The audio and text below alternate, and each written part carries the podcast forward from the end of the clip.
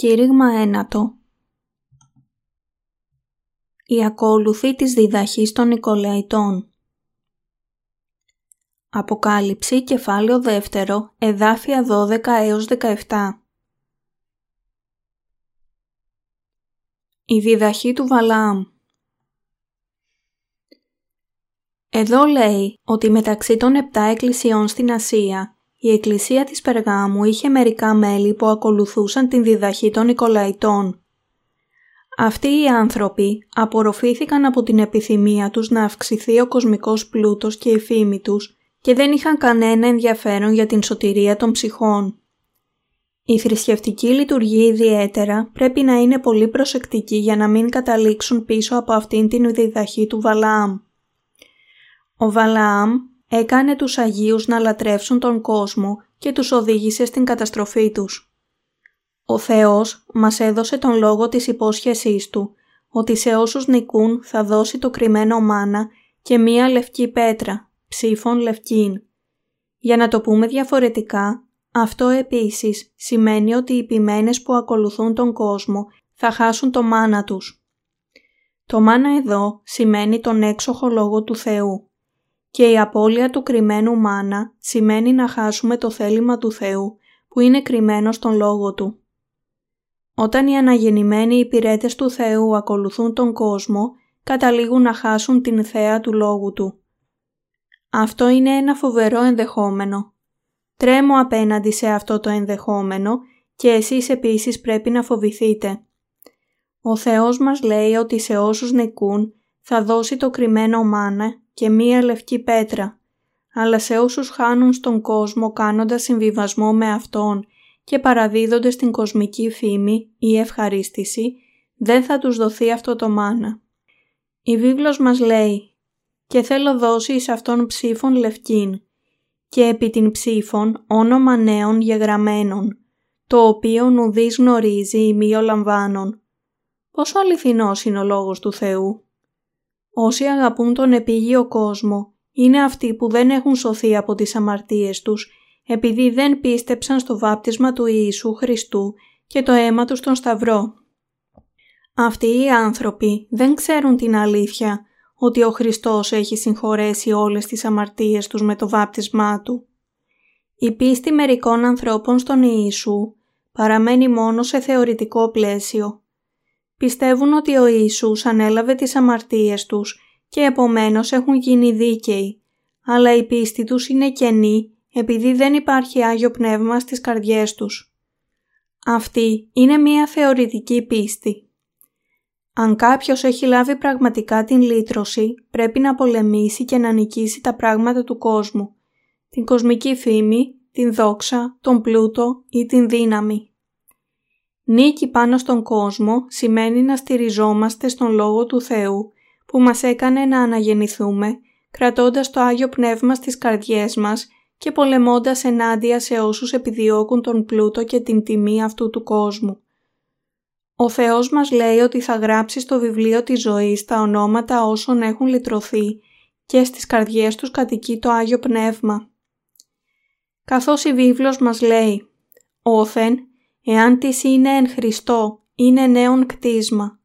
Τα αρχαία παρήλθον, ιδού, τα πάντα έγιναν νέα. Όσοι έχουν αναγεννηθεί και οι καρδιές τους έχουν γίνει κατοικία του Αγίου Πνεύματος, ξέρουν ότι δεν είναι πλέον όπως ήταν πριν. Αναγνωρίζουν οι ίδιοι ότι οι παλαιοί αυτοί τους έχουν γίνει τώρα νέες δημιουργίες με την πίστη στο νερό και το αίμα του Ιησού Χριστού. Με την πίστη τους ξέρουν ότι τα ονόματά τους είναι γραμμένα στο βιβλίο της ζωής. Με αυτόν τον τρόπο μπορεί κάποιος να δει το κρυμμένο μάνα του Θεού και έτσι αυτοί οι υπηρέτες και Άγιοι του Θεού μπορούν να ακούσουν τον λόγο της αλήθειας του Θεού, την έξοχη φωνή του Θεού. Το μάνα δόθηκε στους Ισραηλίτες όταν περιπλανιόντουσαν στην έρημο για 40 χρόνια πριν φτάσουν στην υποσχεμένη γη. Σύμφωνα με την περιγραφή της βίβλου, το μάνα ήταν σαν άσπρος σπόρος κορίανδρου, κόλιανδρο, στρογγυλό και μικρό. Όταν οι Ισραηλίτες ξυπνούσαν το πρωί, η γη γύρω τους ήταν καλυμμένη με μάνα, σαν να είχε χιονίσει τη νύχτα. Οι Ισραηλίτες μάζευαν τότε το μάνα και το έτρωγαν το πρωί. Αυτό ήταν το καθημερινό τους ψωμί. Ίσως το τηγάνιζαν, ίσως το έβραζαν ή ίσως το έψιναν. Έτσι ή αλλιώς ήταν η βασική τροφή των Ισραηλιτών στην διάρκεια των 40 ετών της περιπλάνησής τους στην έρημο. Επειδή το μάνα ήταν μικρό όπως ο σπόρος του κορίανδρου, κάποιος δεν θα μπορούσε να χορτάσει αν έτρωγε μόνο ένα σπόρο από μάνα. Αλλά ο Θεός τους έδινε αρκετό μάνα ολονυχτής, έτσι ώστε η ανάγκη κάθε Ισραηλίτη να καλύπτεται για όλη την ημέρα. Όχι λιγότερο από αυτό, αλλά και όχι περισσότερο από μία ημέρα, επειδή το μάνα δεν μπορούσε να αποθηκευθεί. Αλλά την έκτη ημέρα ο Θεός τους έδινε αρκετό μάνα για να διαρκέσει για δύο μήνες, έτσι ώστε οι Ισραηλίτες να μην χρειάζονταν να μαζέψουν μάνα την ημέρα του Σαββάτου. Το ψωμί της ζωής Ο Λόγος του Θεού είναι το δικό μας μάνα, το ψωμί της ζωής μας. Στον Λόγο του Θεού βρίσκεται το ψωμί για τις ψυχές μας, το ψωμί της ζωής.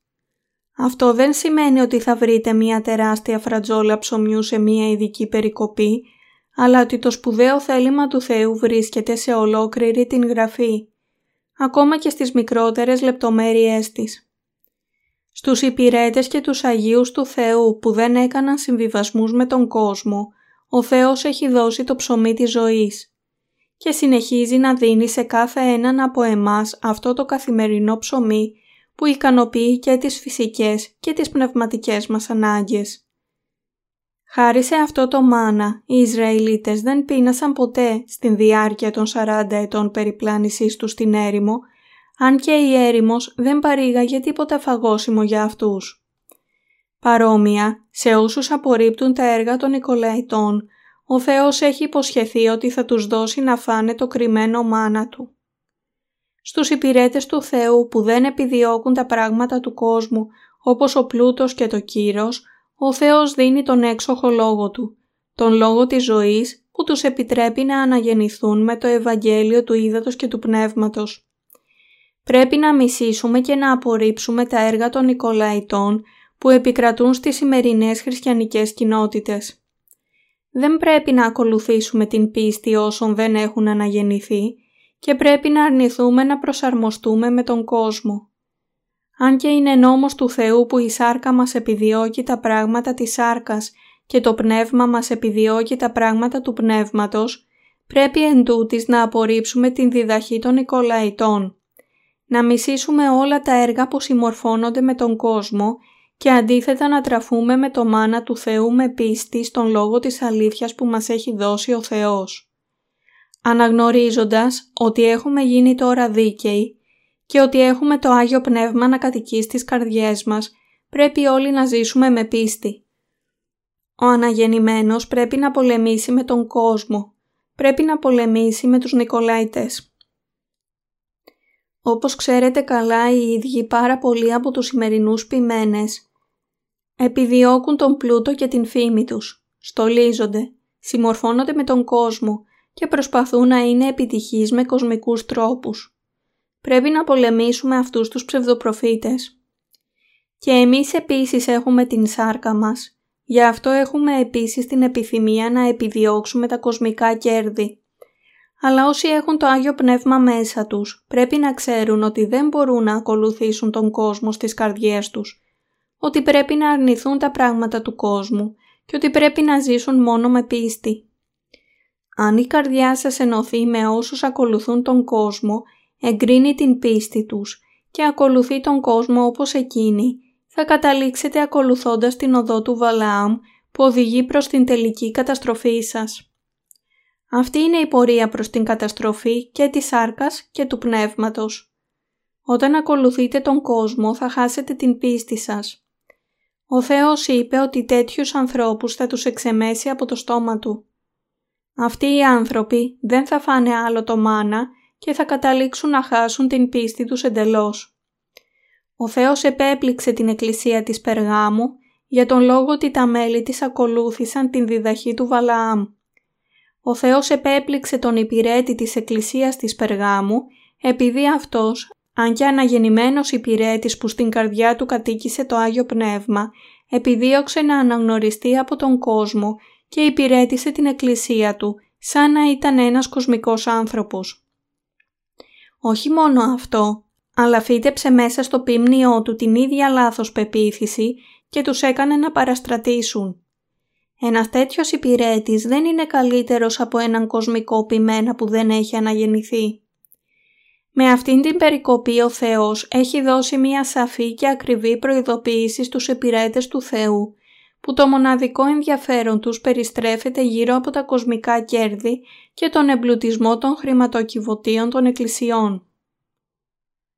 Μετανόησον, ιδεμή, έρχομαι προς έταχαίως και θέλω πολεμήσει προς αυτούς με την ερομφέα του στόματός μου. Πίστη που σας οδηγεί στην καταστροφή.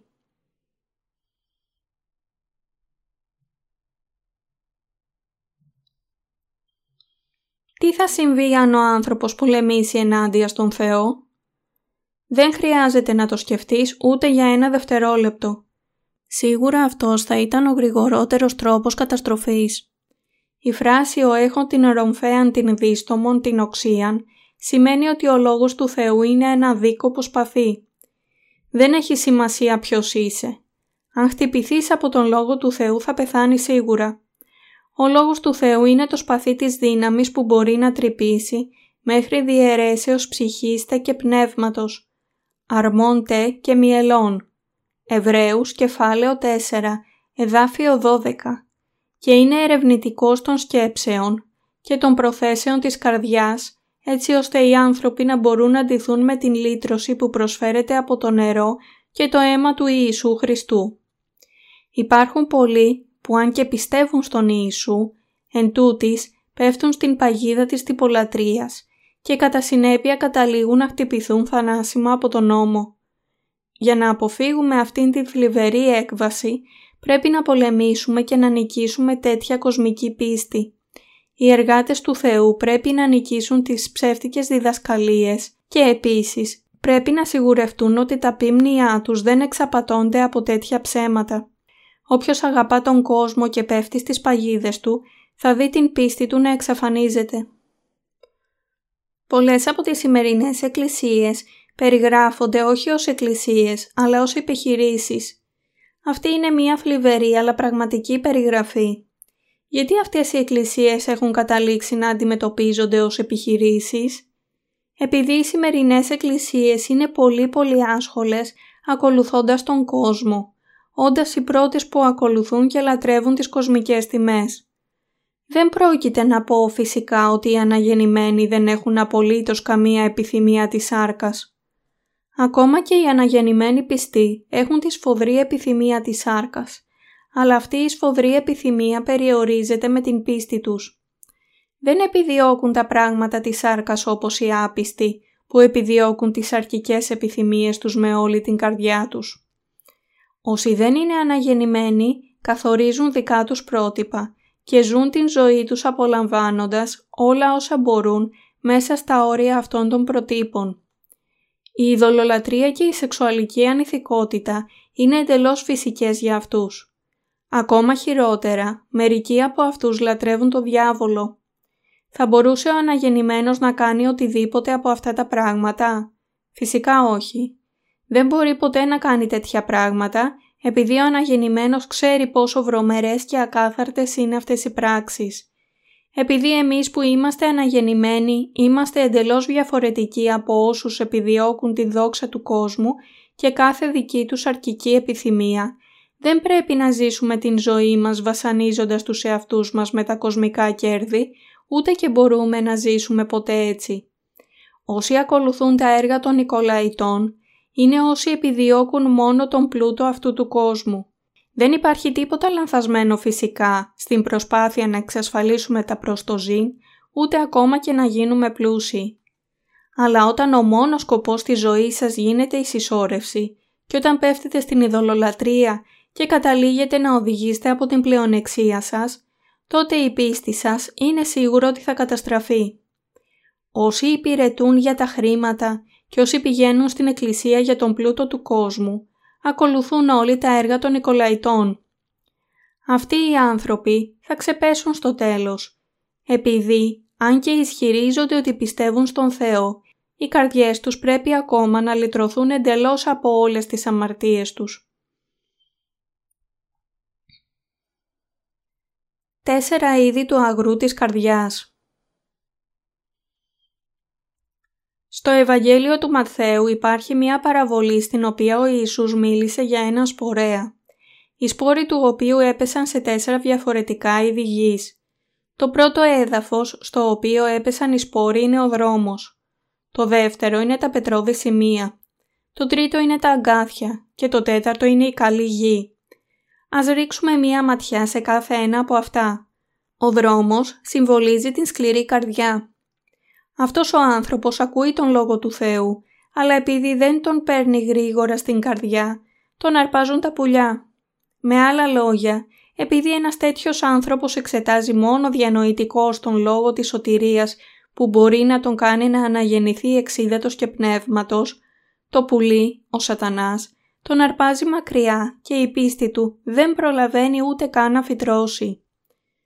Τώρα, τι είναι το πετρόδες έδαφος; Αυτό αναφέρεται σε όσους δέχονται τον λόγο με χαρά, αλλά δεν αντέχουν πολύ, επειδή δεν έχουν ρίζα στο ρηχό έδαφος. Από την άλλη πλευρά, όσοι δέχονται τον σπόρο ανάμεσα στα αγκάθια, αναφέρονται σε εκείνους η προσοχή των οποίων για αυτόν τον κόσμο και την παραπλάνηση του πλούτου πνίγει τον λόγο που είχαν δεχτεί στην αρχή χαροπά. Τελικά, όσοι δέχονται τους σπόρους στην καλή γη είναι όσοι παράγουν καρπούς στις καρδιές τους, δεχόμενοι πλήρως τον Λόγο του Θεού και ακολουθώντας Τον. Ποιο από αυτά τα είδη γης αντιπροσωπεύει την καρδιά σας; Αν η καρδιά σας είναι όπως ο δρόμος που είναι εντελώς απροετοίμαστος για να φυτρώσει ο σπόρος του Λόγου, θα σκουπιστεί στο πλάι ή θα αρπαχτεί μακριά από τα πουλιά, κάνοντας την ευλογία αυτού του Λόγου εντελώς άχρηστη σε εσάς. Πρέπει να αναγνωρίσουμε ότι επειδή είμαστε τα σπέρματα της αμαρτίας, αν δεν ήταν ο Λόγος του Θεού, θα είχαμε παραμείνει άσχετοι με Αυτόν. Αν πάλι οι καρδιές μας είναι όπως το πετρώδες έδαφος, τότε ο σπόρος του Λόγου δεν θα μπορέσει να ριζώσει και δεν θα επιζήσει από τις καταιγίδες, τους ανέμους ή την ξηρασία. Αυτοί οι άνθρωποι πρέπει να αλλάξουν το χωράφι τους Ανεξάρτητα από πόσο χαροπά έχουν λάβει το Λόγο του Θεού στην αρχή, αν δεν μπορέσει να αυξηθεί, καταστρέφεται με το μικρότερο πρόβλημα. Οπότε η πρώτη αποδοχή τους δεν έχει καμία ωφέλεια. Πρέπει επίσης να νικήσουμε τις καρδιές που έχουν γη με αγκάθια. Πρέπει να πολεμήσουμε και να κόψουμε τα αγκάθια που απειλούν την δική μας ζωή. Αν τα αφήσουμε, τα αγκάθια θα μας καλύψουν γρήγορα και θα εμποδίσουν από εμάς το φως του ήλιου. Αποκομμένοι από τον ήλιο και χωρίς τις τρεπτικές ουσίες του χρώματος που απορροφώνται από τα αγκάθια, το δέντρο του λόγου θα πεθάνει. Όταν αντιμετωπίζουμε δοκιμασίες και θλίψεις στην δική μας ζωή, πρέπει θαραλέα να τις νικήσουμε. Πρέπει να πολεμήσουμε με όλη την δύναμή μας τα αγκάθια που εμποδίζουν τον δρόμο μας και καλύπτουν τα πρόσωπά μας όπως αν οι ίδιες οι ζωές μας εξαρτιόνταν από αυτό. Όταν το χρήμα αυτού του κόσμου μας κρατά πίσω ή όταν η φήμη του μας απειλεί, πρέπει να πολεμήσουμε και να νικήσουμε όλα αυτά. Επειδή οι ανησυχίες του κόσμου και η πλεονεξία του είναι θανάσιμα για την ψυχή, πρέπει πάντα να κυριαρχούμε. Όταν ζούμε πνευματική ζωή νίκης, τα σώματα και οι ψυχές μας θα ευημερούν επειδή θα παίρνουν το φως του ήλιου και τροφοδότηση από τον Θεό. Για τους αναγεννημένους Αγίους και τους υπηρέτες του Θεού πρέπει πάντα να υπάρχει μια πνευματική μάχη ενάντια στον κόσμο. Δεν πρέπει να ακολουθήσουμε τους Νικολαίτες. Οι Νικολαίτες λέγονται ότι είχαν εμπλακεί έντονα στο να παρέχουν υπηρεσίες για το κοινό. Αλλά ο κύριος ρόλος της Εκκλησίας στον κόσμο δεν είναι η εξυπηρέτηση του κοινού. Θα ήταν τεράστιο λάθος να θεωρηθεί ότι ο κύριος σκοπός της Εκκλησίας είναι η κοινωνική υπηρεσία. Απορρίψτε θαραλέα. Ο Θεός λέει ότι είμαστε το αλάτι αυτού του κόσμου. Τι σημαίνει αυτό; Όταν ο Θεός λέει ότι είμαστε το αλάτι του κόσμου, σημαίνει ότι είμαστε απαραίτητοι στον κόσμο. Ο ρόλος του αλατιού είναι να κηρύξει τον λόγο του ύδατος και του αίματος του Χριστού στους αμαρτωλούς, έτσι ώστε να ελευθερωθούν από τις αμαρτίες τους, να γίνουν παιδιά του Θεού και να τους δοθεί ο ουρανός. Όπως το αλάτι χρειάζεται για να φέρει γεύση, ο κόσμος χρειάζεται τους αναγεννημένους δίκαιους σαν το αλάτι του. Οι αναγεννημένοι δίκαιοι με άλλα λόγια πρέπει να κηρύξουν τον λόγο του ύδατος και του πνεύματος και να καθοδηγήσουν τους ανθρώπους στην λύτρωσή τους. Πρέπει να εκπληρώσουμε αυτόν τον ρόλο του αλατιού και να βοηθήσουμε τις ψυχές να αναγεννηθούν. Πρέπει να μετατρέψουμε τους αμαρτωλούς σε δίκαιους. Ποια είναι η πραγματική Εκκλησία του Θεού; Η αληθινή Εκκλησία του Θεού είναι εκείνη όπου οι άνθρωποι μαζεύονται για να τον λατρέψουν. Είναι εκείνη όπου δοξάζουν τον Θεό και προσεύχονται σε Αυτόν. Όταν έρχεται ο πειρασμός, οι υπηρέτες του Θεού πρέπει να είναι σε θέση να αντισταθούν σε Αυτόν. Οι Άγιοι επίσης πρέπει να είναι σε θέση να αντισταθούν στους πειρασμούς του κόσμου που προέρχονται από τον σατανά. Ο διάβολος μπορεί να σας βάλει στον πειρασμό. Ξεχάστε την πίστη σας. Θα σας κάνω πλούσιους. Δεν είναι απαραίτητο να πηγαίνετε σε μία αναγεννημένη εκκλησία. Ελάτε σε μία από τις εκκλησίες μου και θα σας κάνω πρεσβύτερο. Αλλά επειδή ο σατανάς προσπαθεί πάντα να κάνει τους δίκαιους να γλιστρήσουν και να τους σύρει στις παγίδες του, πρέπει πάντα να είμαστε έτοιμοι να τον πολεμήσουμε και να τον νικήσουμε, ώστε να μπορούμε να υπερασπιστούμε την πίστη μας μέχρι το τέλος.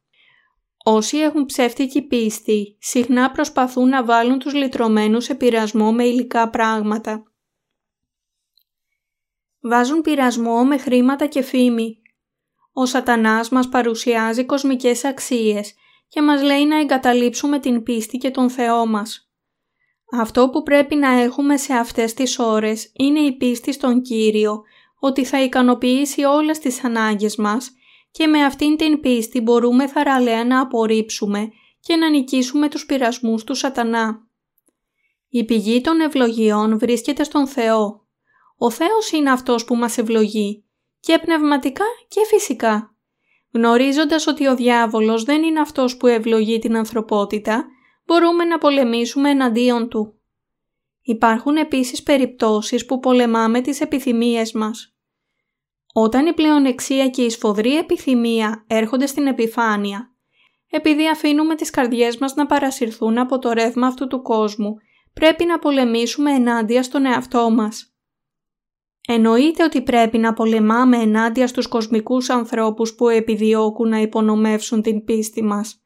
Είμαστε προορισμένοι να πολεμάμε σε πνευματικές μάχες ενάντια σε όλες τις κοσμικές δυνάμεις. Γιατί; Επειδή όταν ένας χριστιανός δεν ασχολείται με μία πνευματική μάχη, αυτό μπορεί απλά να σημάνει ότι η πίστη του είναι νεκρή για κάθε πρακτικό σκοπό. Μέχρι να τελειώσει ο κόσμος και να έρθει η ημέρα της κρίσης των δικαίων και των αμαρτωλών, θα συνεχίσουν να υπάρχουν πονηριές για να καταστρέψουν την πίστη μας. Γι' αυτό πρέπει ασταμάτητα να συμμετέχουμε σε πνευματικές μάχες. Αν ανεχτούμε αυτούς που αντιστέκονται στον Θεό και επιδιώκουν να καταστρέψουν την πίστη μας, θα καταλήξουμε να χάσουμε τα πάντα, συμπεριλαμβανομένης και της ζωής μας. Χωρίς την ισχυρή αποφασιστικότητα να μην επιτρέψουμε τίποτα να μας κυβερνήσει εκτός από την πίστη μας, όχι μόνο θα χάσουμε τα υπάρχοντά μας, αλλά θα εγκαταλειφθούμε επίσης και από τον Θεό. Για να πολεμήσουμε και να νικήσουμε τους εχθρούς μας, πρέπει να μπορούμε να διακρίνουμε καθαρά ποιος είναι μαζί μας και ποιος είναι εναντίον μας. Ενώ πρέπει να είμαστε γενναιόδοροι ο ένας τον άλλον, πρέπει να είμαστε σταθεροί στην απόφασή μας ενάντια στους εχθρούς μας, σε σημείο που οι εχθροί μας να μην μπορούν ούτε να τολμήσουν να δοκιμάσουν τίποτα εναντίον μας.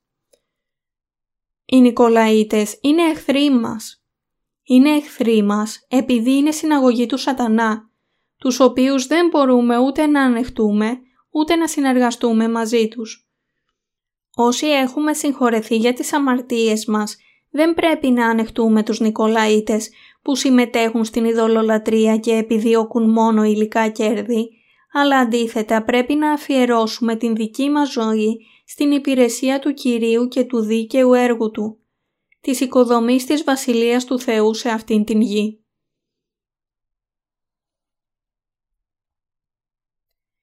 Ζητείτε πρώτον την Βασιλεία του Θεού.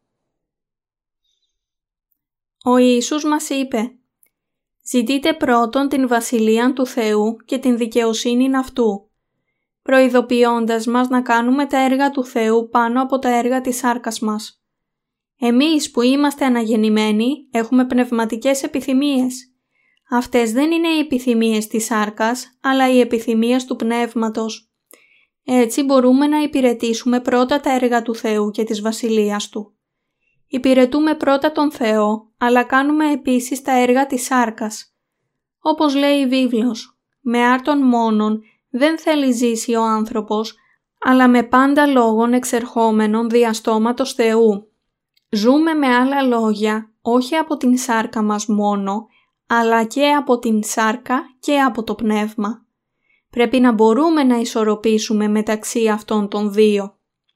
Αν ακολουθήσουμε τα έργα των Νικολαϊτών με τη σκέψη ότι το παν που μετράει είναι η ευτυχία μας σε αυτήν την γη, θα καταλήξουμε στην καταστροφή μας.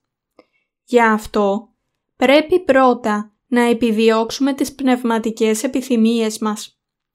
Μερικοί άνθρωποι γίνονται μάλλον εχθρικοί όποτε προβάλλει το θέμα του ουρανού και του Άδη. Ρωτούν «Έχετε πάει στον Άδη» «Τον έχετε δει με τα μάτια σας» Αλλά αυτές οι ερωτήσεις προέρχονται από σκέψεις του σατανά. Δεν είναι συνηθισμένες μόνο ανάμεσα στους κοινούς ανθρώπους, αλλά ακόμα και πολλοί από τους ποιμένες που ξόδεψαν χρόνια μελετώντας θεολογία, υπηρετούν τα πίμνιά τους χωρίς να έχουν οποιαδήποτε βεβαιότητα ουρανού και γνώση για το πώς να αναγεννηθούν. Αυτό είναι πολύ ατυχές και λυπηρό, επειδή τέτοιοι λειτουργοί που δεν έχουν τέτοια πεποίθηση και ούτε καν έχουν αναγεννηθεί οι ίδιοι, δεν μπορούν ποτέ να οδηγήσουν όσους δεν ξέρουν τίποτα για τον Θεό στο να αναγεννηθούν. Όταν τόσες πολλές ψυχές είναι δεμένες με τις σκέψεις του σατανά και αντιστέκονται στον Θεό, τι θα μπορούσαν να μάθουν από ποιμένες που ούτε πιστεύουν στον ουρανό, ούτε είναι πεπισμένοι για την σωτηρία τους; Η φράση «όπου είναι ο θρόνος του σατανά» σημαίνει ότι ο σατανάς βασιλεύει τώρα πάνω σε ολόκληρο τον κόσμο. Αυτή είναι η εποχή στην οποία ζούμε. Η εποχή που ο κόσμος είναι γεμάτος Νικολαίτες που φωτίζουν τον νυχτερινό ουρανό με φωτεινούς σταυρούς από νέων και λειτουργούν τις εκκλησίες τους σαν να διευθύνουν επιχειρήσεις. Ο Θεός μας είπε ότι αυτές δεν είναι εκκλησίες Του, αλλά συναγωγή του σατανά. Ο σημερινός κόσμος είναι γεμάτος από αμέτρητους ανθρώπους που όντας παγιδευμένοι από τις σκέψεις του σατανά και επιδιώκοντας την πλεονεξία αυτού του κόσμου, προσποιούνται τους λειτουργούς πηγαίνουν στην εκκλησία και επικαλούνται το όνομα του Κυρίου.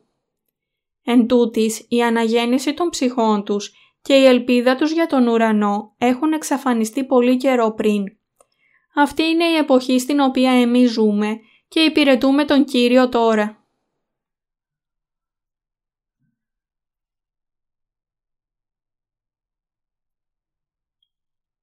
Πνευματική μάχη ενάντια σε όσους δεν είναι αναγεννημένοι. Ζούμε εδώ σε αυτήν την γη όπου είναι ο θρόνος του σατανά. Πρέπει να υπερασπιστούμε την πίστη μας μένοντας άγρυπνοι και αντιμετωπίζοντας τα ραλέα τους εχθρούς μας όποτε μας προκαλούν.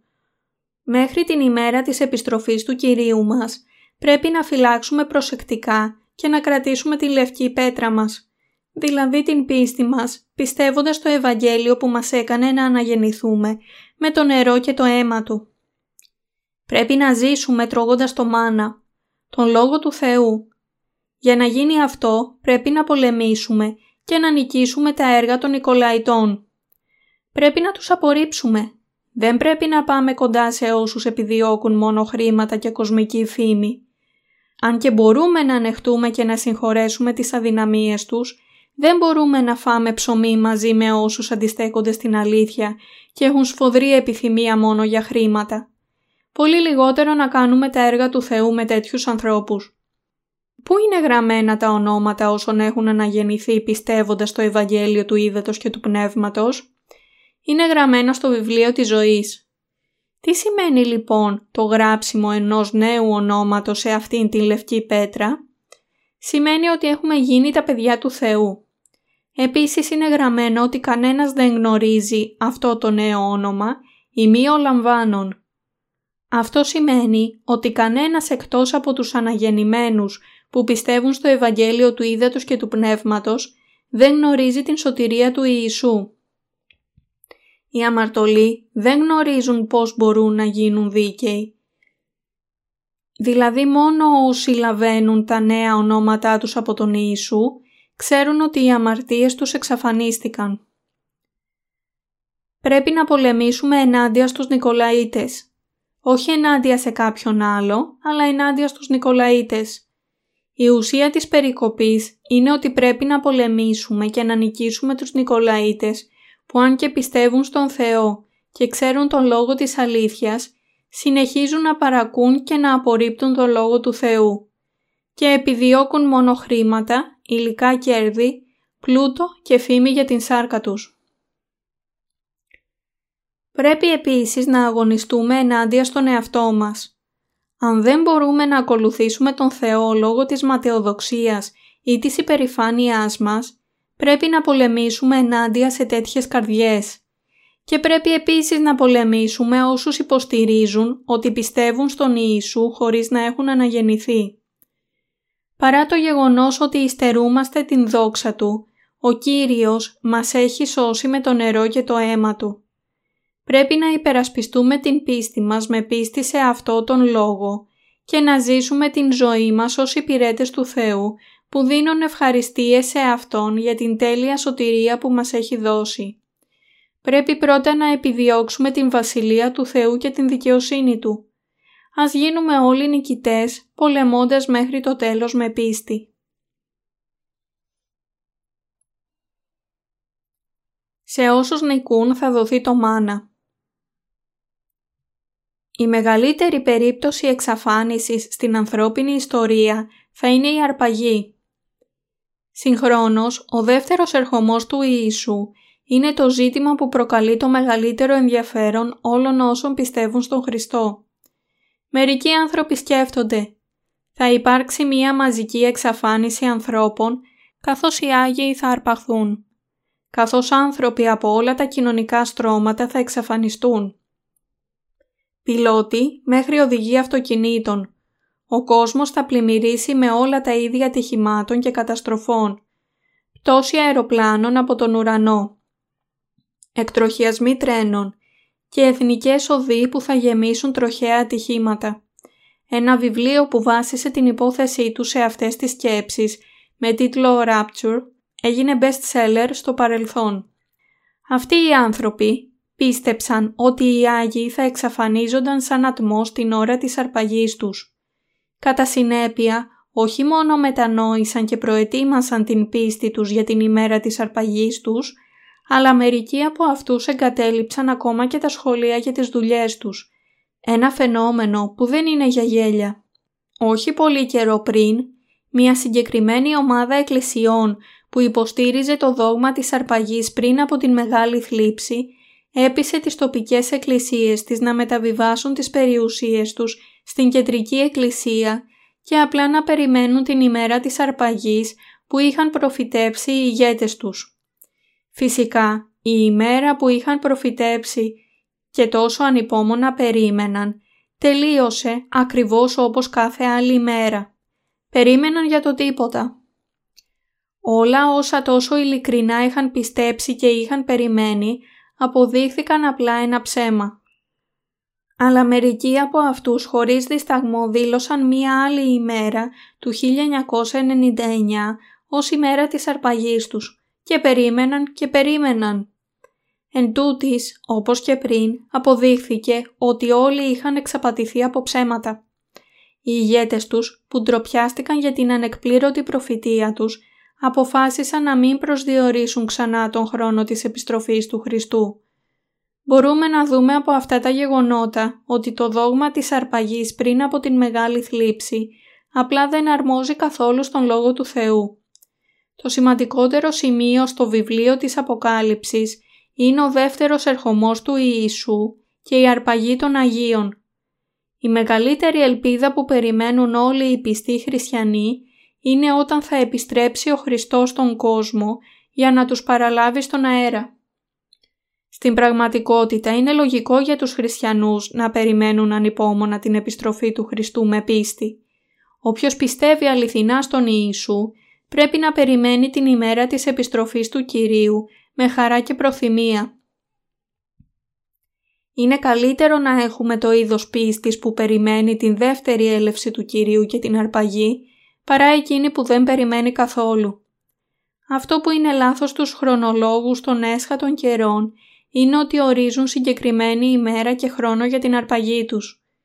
Σαν βάση του υπολογισμού τους, πολλοί από αυτούς παρερμηνεύουν την προφητεία των 70 εβδομάδων που εμφανίζεται στο Δανιήλ κεφάλαιο 9, καθώς επίσης και στον Ζαχαρία και φτάνουν στις ημερομηνίες των δικών τους προβλέψεων.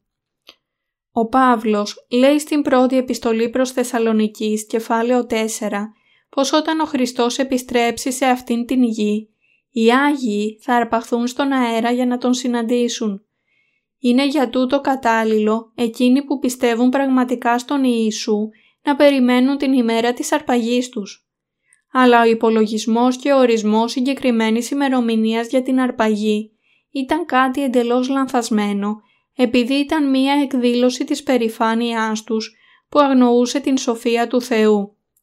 Ήταν μεγάλο λάθος να προσπαθήσουν να λύσουν και να καταλάβουν τις προφητείες της βίβλου με ανθρώπινους μαθηματικούς τύπους. Πότε λοιπόν θα συμβεί η πραγματική αρπαγή; Η Αποκάλυψη κεφάλαιο 6 μιλάει για την αρπαγή των Αγίων. Σύμφωνα με αυτό, στην διάρκεια της τέταρτης από τις επτά εποχές του Θεού, δηλαδή την εποχή του οχρού ύπου, θα υπάρξει το μαρτύριο των Αγίων και μετά από αυτό θα συμβεί η αρπαγή στην πέμπτη εποχή. Η αρπαγή των Αγίων περιγράφεται λεπτομερώς και θα γίνει πραγματικότητα όταν έρθει το πλήρωμα του χρόνου. Ο Θεός έχει προγραμματίσει επτά εποχές για την ανθρωπότητα, η πρώτη από τις οποίες είναι η εποχή του Λευκού Ήπου. Αυτή είναι η εποχή στην οποία το Ευαγγέλιο του Ήδατος και του Πνεύματος αρχίζει και συνεχίζει να θριαμβεύει. Η δεύτερη εποχή είναι η εποχή του κόκκινου ύπου. Αυτή η εποχή χαρακτηρίζει την αρχή της περίοδου του σατανά. Η τρίτη εποχή είναι η εποχή του μαύρου ύπου, όταν ο κόσμος θα χτυπηθεί από φυσική και πνευματική πείνα. Η τέταρτη εποχή είναι αυτή του οχρού ύπου. Αυτή είναι η εποχή στην οποία θα έρθει ο Αντίχριστος και οι Άγιοι θα υποστούν μαρτύριο. Η πέμπτη εποχή είναι τότε που οι Άγιοι θα αναστηθούν και θα αρπαχθούν μετά από το μαρτύριό τους. Η έκτη εποχή συνεπάγεται την πλήρη καταστροφή από τον Θεό, αυτού του κόσμου, δηλαδή της πρώτης δημιουργίας, που θα ακολουθήσει έπειτα από την 7η εποχή, στην οποία ο Θεός θα ιδρύσει την χιλιετή βασιλεία και τους νέους ουρανούς και τη νέα γη για να ζήσει με τους Αγίους Του για πάντα. Ο Θεός έχει ορίσει έτσι αυτές τις επτά ευδιάκριτες εποχές για όλη την ανθρωπότητα. Είναι κατάλληλο λοιπόν για όσους πιστεύουν στον Ιησού να ξέρουν και να πιστεύουν σε αυτές τις επτά εποχές που ο Θεός έχει ορίσει για αυτούς. Στην Κορέα μόνο υπολογίζεται ότι πάνω από 100.000 άνθρωποι στο τέλος του τελευταίου αιώνα όρισαν και περίμεναν την δική τους ημέρα για τον χρόνο της δεύτερης έλευσης του Χριστού και της αρπαγής τους. Περίπου 12 εκατομμύρια Κορεάτες δηλώνουν ότι είναι χριστιανοί. Ανάμεσά τους, περίπου 100.000 περίμεναν την επιστροφή του Ιησού και την αρπαγή τους. Για να το πούμε διαφορετικά, αυτοί είναι οι φανατικοί πιστοί που πίστεψαν στο Λόγο του Θεού, όπως είναι γραμμένος και περίμεναν την επιστροφή του Κυρίου. Μόνο 100.000 από 12 εκατομμύρια, δηλαδή λιγότερο από 1%. Το πρόβλημά τους εν τούτης ήταν ότι δεν είχαν κατάλληλη κατανόηση των εποχών που ο Θεός έχει ορίσει για αυτούς. Χωρίς να κατανοήσουν σωστά το Ευαγγέλιο του Ήδατος και του Πνεύματος, πολλοί από τους χριστιανούς της πρώτης εκκλησίας έκαναν τέτοια λάθη, προσπαθώντας να υπολογίσουν την ημερομηνία της επιστροφής του Χριστού, βασισμένοι στη λανθασμένη γνώση τους για την εποχή της δεύτερης έλευσης του Χριστού και της αρπαγής των Αγίων. Έτσι, ο Απόστολος Παύλος τους προειδοποίησε «Να μη σαλευθείτε ταχαίως από του φρονήματός σας, μη δεν αθορυβήστε, μήτε διαπνεύματος, μήτε διαλόγου, μήτε διεπιστολής ως γραφωμένης υφημών, ότι τάχα επλησίασεν η ημέρα του Χριστού. Β. Θεσσαλονικής, κεφάλαιο 2, εδάφιο 2. Μιλώντας από ιστορικής πλευράς, πολλοί παρέμειναν στην άγνοιά τους για το σχέδιο του Θεού και συνέχισαν να προσδιορίζουν μάταια λανθασμένες ημερομηνίες, την μία μετά την άλλη. Πιστεύω ότι υπάρχει ανάγκη να διορθωθεί η λανθασμένη πίστη τους. Αλλά δεν έχω καμία επιθυμία να τους επιπλήξω σκληρά. Εγώ θέλω απλά να τους διορθώσω. Γιατί; Επειδή η αποτυχία τους οφειλόταν στην άγνοιά τους σχετικά με τις επτά εποχές που ο Θεός έχει ορίσει για την ανθρωπότητα. Υπολόγισαν λανθασμένα την ημερομηνία της δεύτερης έλευσης του Ιησού επειδή παρανόησαν και χρησιμοποίησαν με κακό τρόπο τους αριθμούς που εμφανίζονται στην βίβλο, βλέποντάς τους μόνο με ανθρώπινους όρους. Αυτό το λάθος δεν έχει περιοριστεί στους Κορεάτες χριστιανούς, αλλά είναι αρκετά κοινό στον υπόλοιπο κόσμο. Ηγέτες εκκλησιών από όλα τα μέρη αυτής της γης, μερικοί από αυτούς μάλλον διάσημοι, έχουν κάνει το ίδιο λάθος. Η καρδιά μου επιθυμεί να αποδείξει το σχέδιο του Θεού σε όλους όσους έχουν πιστέψει με αυτόν τον τρόπο στον Ιησού και περίμεναν την ημερομηνία που ήδη έχουν ορίσει για την αρπαγή, έτσι ώστε να μπορούν να έχουν μία σωστή, όχι μπερδεμένη κατανόηση του σχεδίου του Θεού για αυτούς. Το μόνο που ελπίζω είναι ότι η πραγματικότητα της ευλογίας της αρπαγής θα δοθεί και σε αυτούς επίσης από τον Θεό. Η αληθινή αρπαγή από τον Θεό θα έρθει όταν περάσει η εποχή του οχρού ύπου και το μαρτύριο των Αγίων. Όταν η επταετής περίοδος της Μεγάλης Θλίψης αρχίσει σε αυτήν την εποχή του οχρού ύπου, ο Αντίχριστος θα σηκωθεί ως ο ισχυρότερος ηγέτης του κόσμου και θα βασιλέψει σε Αυτόν. Ο Αντίχριστος θα αρχίσει να διώκει τους Αγίους όταν αρχίσει η Μεγάλη Θλίψη αυξάνοντας την ένταση μετά το πρώτο μισό της μεγάλης θλίψης, δηλαδή μετά τα πρώτα τριάμιση χρόνια, ώσπου να φτάσει στο αποκορύφωμά της, στο μέσο της επταετούς περίοδου. Τότε είναι που οι Άγιοι θα υποστούν μαρτύριο για να υπερασπιστούν την πίστη τους. Και αυτό θα ακολουθηθεί σύντομα μετά από την έκτη εποχή, όταν οι Άγιοι που θα μαρτυρήσουν θα αναστηθούν και θα αρπαχθούν. Όσοι πιστεύουν στον Ιησού πρέπει να γνωρίζουν τους χρόνους καλά. Ανάλογα με το αν πιστεύουν στην αρπαγή πριν την μεγάλη θλίψη ή στην αρπαγή στο μέσο της μεγάλης θλίψης, η ζωή της πίστης τους θα εξελιχθεί αρκετά διαφορετικά.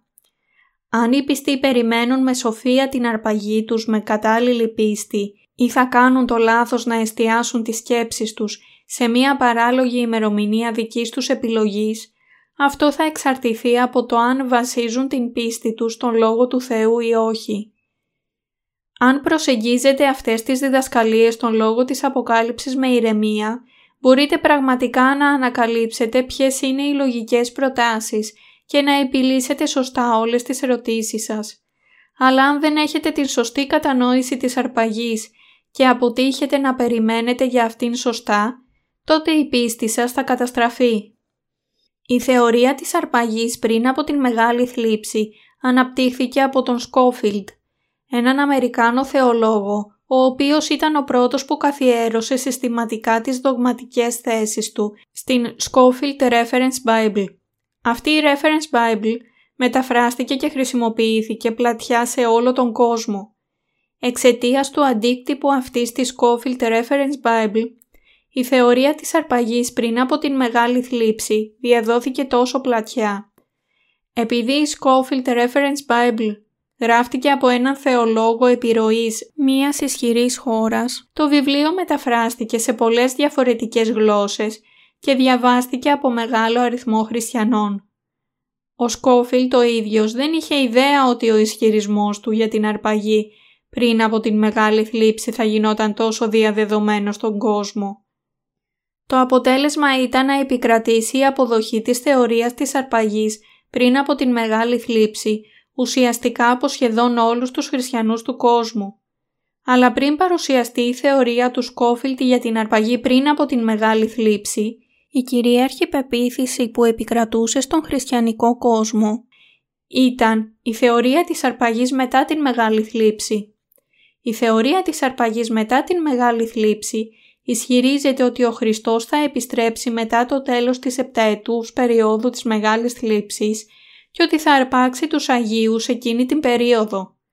Πολλοί άνθρωποι είχαν έτσι μεγάλο φόβο για την μεγάλη θλίψη πριν από την αρπαγή και την δεύτερη έλευση του Κυρίου.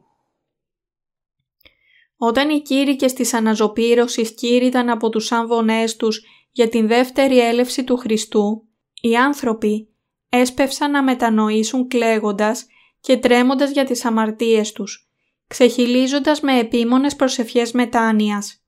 Έτσι, αν κάποιος έκλαιγε συχνότερα, αυτό θεωρήθηκε ως βαρόμετρο για να μετρηθεί ποιος ευλογήθηκε περισσότερο. Τέτοιοι άνθρωποι, αν και πίστευαν στον Ιησού, έχησαν υπερβολικά πολλά δάκρυα. Αλλά αυτή η προηγούμενη πίστη στην αρπαγή μετά την μεγάλη θλίψη αντικαταστήθηκε αργά από την θεωρία της αρπαγής πριν τη μεγάλη θλίψη. Γιατί έγινε αυτό; Οι άνθρωποι το βρήκαν απείρως πιο εύκολο να μεταπηδήσουν από την αρπαγή μετά την μεγάλη θλίψη στην αρπαγή πριν την μεγάλη θλίψη, επειδή αυτή η αλλαγή σήμαινε ότι δεν θα αντιμετώπιζαν όλες τις δοκιμασίες και τις θλίψεις που θα έπρεπε να αντιμετωπίσουν διαφορετικά. Κανείς δεν απορεί που οι άνθρωποι προτιμούν να αρπαχθούν στον αέρα πριν πέσουν επάνω τους οι τρομερές δυσκολίες της μεγάλης θλίψης. Με αυτόν τον τρόπο, η θεωρία της αρπαγής πριν από την μεγάλη θλίψη διαδόθηκε σαν μία φωτιά σε θάμνους, επειδή προσφέρει μία άνετη πίστη, πιο ανεκτή από την τρομακτική προοπτική να περάσεις από τα βάσανα της μεγάλης θλίψης. Ακριβώς όπως οι άνθρωποι προτιμούν το γλυκό παρά το πικρό, το ίδιο προτιμούν να έχουν επίσης εύκολη πίστη. Επιθυμούν να διαλέξουν και να πιστέψουν σε οτιδήποτε ταιριάζει καλύτερα στην προτίμησή τους από τις διαφορετικές θεωρίες που έχουν παραγάγει οι μελετητές. Γι' αυτό τόσοι πολλοί άνθρωποι κατέληξαν να πιστεύουν στην θεωρία της αρπαγής πριν από την μεγάλη θλίψη τόσο εύκολα. Όσοι υποστήριζαν αυτήν την άποψη της αρπαγής πριν από την μεγάλη θλίψη, θεωρούσαν ότι έπρεπε να κρατήσουν τα σώματα και τις καρδιές τους άψογα καθαρά για να αρπαχθούν. Και έτσι ήταν αρκετά ένθερμοι στην ζωή της πίστης τους. Αλλά μία σοβαρή πλάνη τους παρέσυρε να πιστέψουν στην αρπαγή πριν από την μεγάλη θλίψη. Ενώ η πίστη τους στον Ιησού και η αναμονή της επιστροφής του Κυρίου ήταν όλος αξιέπαινα, Εν τούτης έκαναν δύο σοβαρά και σπουδαία λάθη. Αρχικά, χωρίς να πιστεύουν στο Ευαγγέλιο του Ήδατος και του Πνεύματος, περιμένουν τον Κύριο ενώ έχουν ακόμα αμαρτία στις καρδιές τους. Στηρίζονται μόνο πάνω στο αίμα του Σταυρού, αλλά καμία μετάνοια δεν θα μπορούσε να τους φέρει την άφεση των αμαρτιών που διαπράττουν σε καθημερινή βάση. Ωστόσο, μέρα και νύχτα περιμένουν τη δεύτερη έλευση του Χριστού. Συγκεντρώνονται στις εκκλησίες τους για να μετανοήσουν για τις αμαρτίες τους, να προσευχηθούν και να ψάλουν δοξολογίες όλη τη νύχτα, ενωμένοι στην αναμονή τους για την αρπαγή. Δεν υπάρχει τίποτα λανθασμένο στο γεγονός ότι περιμένουν έτσι και λαχταρούν για την αρπαγή τους.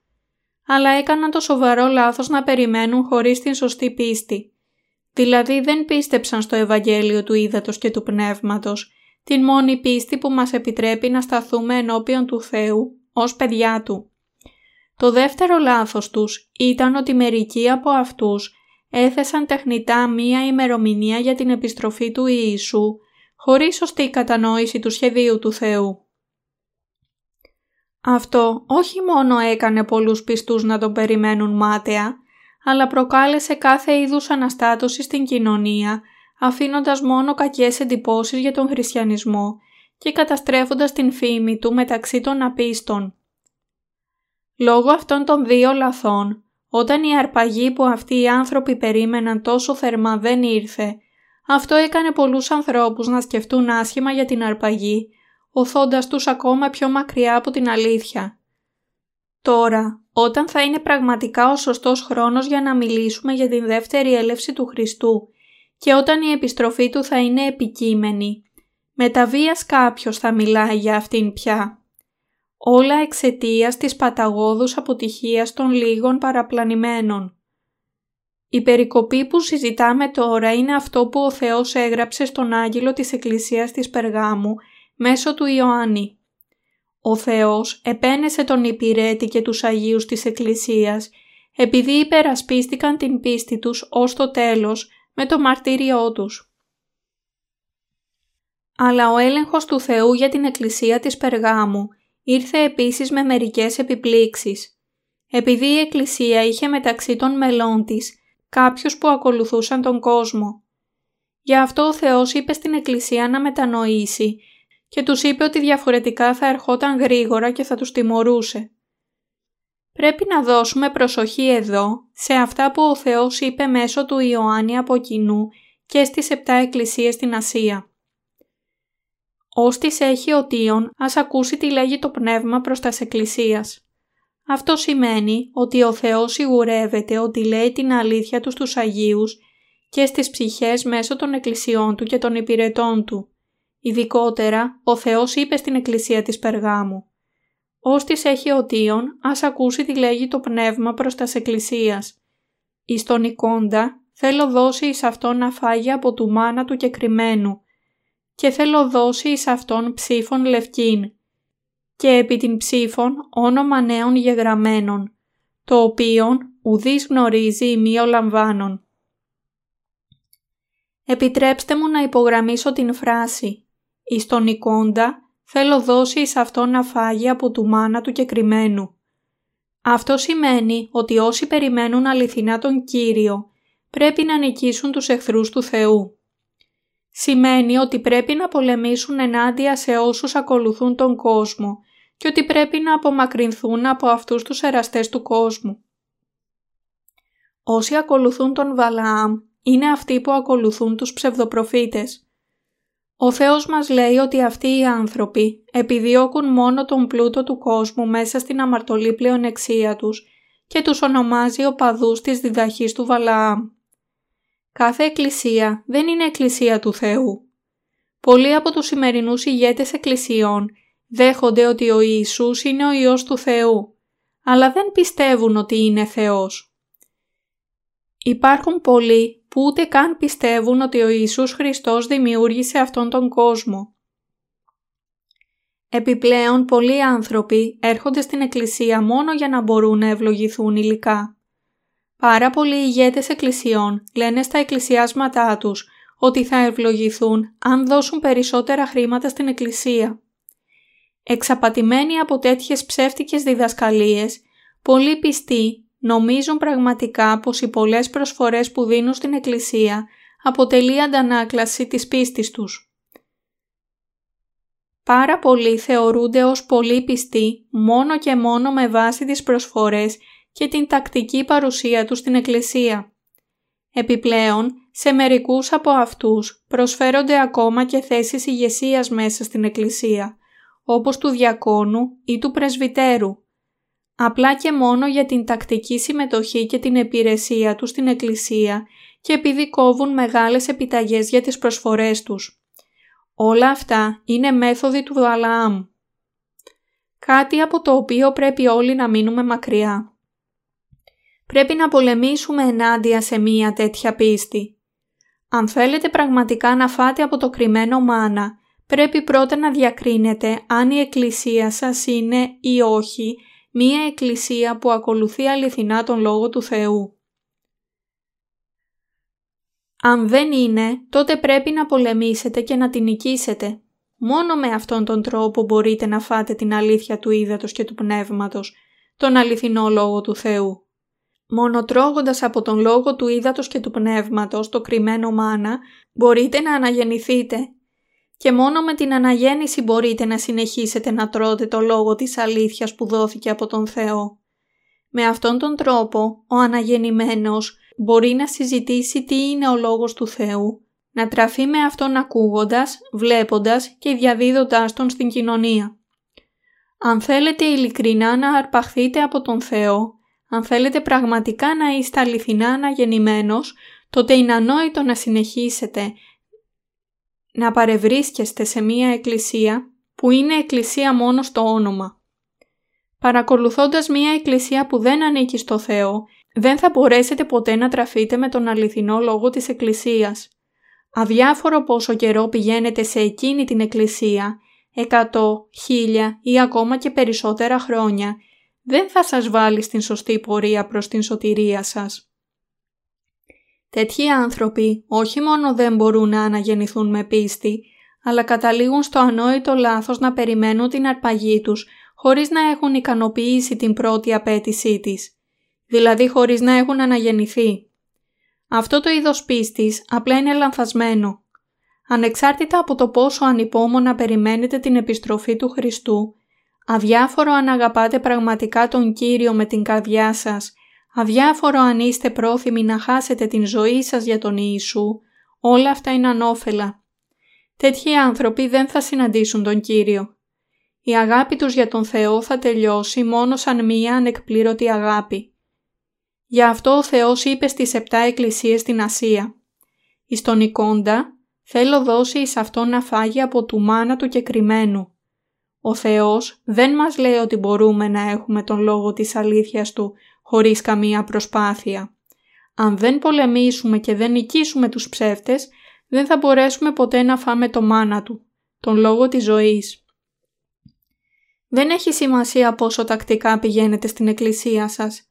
Αν δεν ξέρετε την αλήθεια, σημαίνει πως όσα ξέρετε μέχρι τώρα είναι όλα μόνο ψέματα. Πρέπει να ξεφύγετε από αυτά τα ψέματα, πολεμώντας και νικώντας τα στην αναζήτησή σας για την αλήθεια. Μόνο όταν αντιμετωπίσετε αυτήν την αλήθεια, βρίσκοντας μία εκκλησία που δίνει μαρτυρία στον Λόγο του Θεού και κηρύττει το Ευαγγέλιο του Ήδατος και του Πνεύματος, θα μπορέσετε να φάτε το μάνα της ζωής. Δεν έχουμε τίποτα που να μας εμποδίσει να δεχτούμε στις καρδιές μας τον Λόγο της αλήθειας του Ήδατος και του Πνεύματος. Οι καρδιές όσων κηρύττουν και ακούνε αυτόν τον Λόγο του Ήδατος και του Πνεύματος ενώνονται και το Άγιο Πνεύμα κατοικεί στις καρδιές τους εξίσου. Ο Θεός μας έχει υποσχεθεί ότι θα δώσει το κρυμμένο μάνα του σε όσους νικούν. Με αυτήν την έννοια πρέπει να νικήσουμε τον σατανά στον αγώνα μας ενάντια σε αυτόν και να κερδίσουμε την μάχη ενάντια στους ψεύτες. Αν θέλετε αιώνια ζωή πρέπει να αναγεννηθείτε αληθινά. Και αν θέλετε να αρπαχθείτε από τον Θεό πρέπει να έχετε την σωστή πίστη. Πρέπει να αγωνιστείτε και να νικήσετε τους πολλούς ψεύτες αυτού του κόσμου, καθώς επίσης και τους ψεύτες που βρίσκονται μέσα στον χριστιανικό κόσμο. Η πίστη σας δεν πρέπει να είναι αυτή του δισταγμού που συνεχίζει να ταλαντεύεται από το ένα άκρο στο άλλο και να παρασύρεται από οποιοδήποτε ρεύμα ανέμου συμβαίνει να ρέει σε μία δεδομένη στιγμή. Αν η εκκλησία σας δεν είναι μία εκκλησία που κηρύττει τον Λόγο του Θεού αληθινά, τότε πρέπει να σταματήσετε να πηγαίνετε σε μια τέτοια εκκλησία. Μόνο σε εκείνες τις καρδιές που αγαπούν και εξητούν την αλήθεια ο Θεός θα έρθει να τους συναντήσει μέσω του λόγου του μάνα του, του λόγου της αλήθειας του ύδατος και του πνεύματος. Ήμουν πολύ καλός σπουδαστή όταν φοιτούσα στην θεολογική σχολή.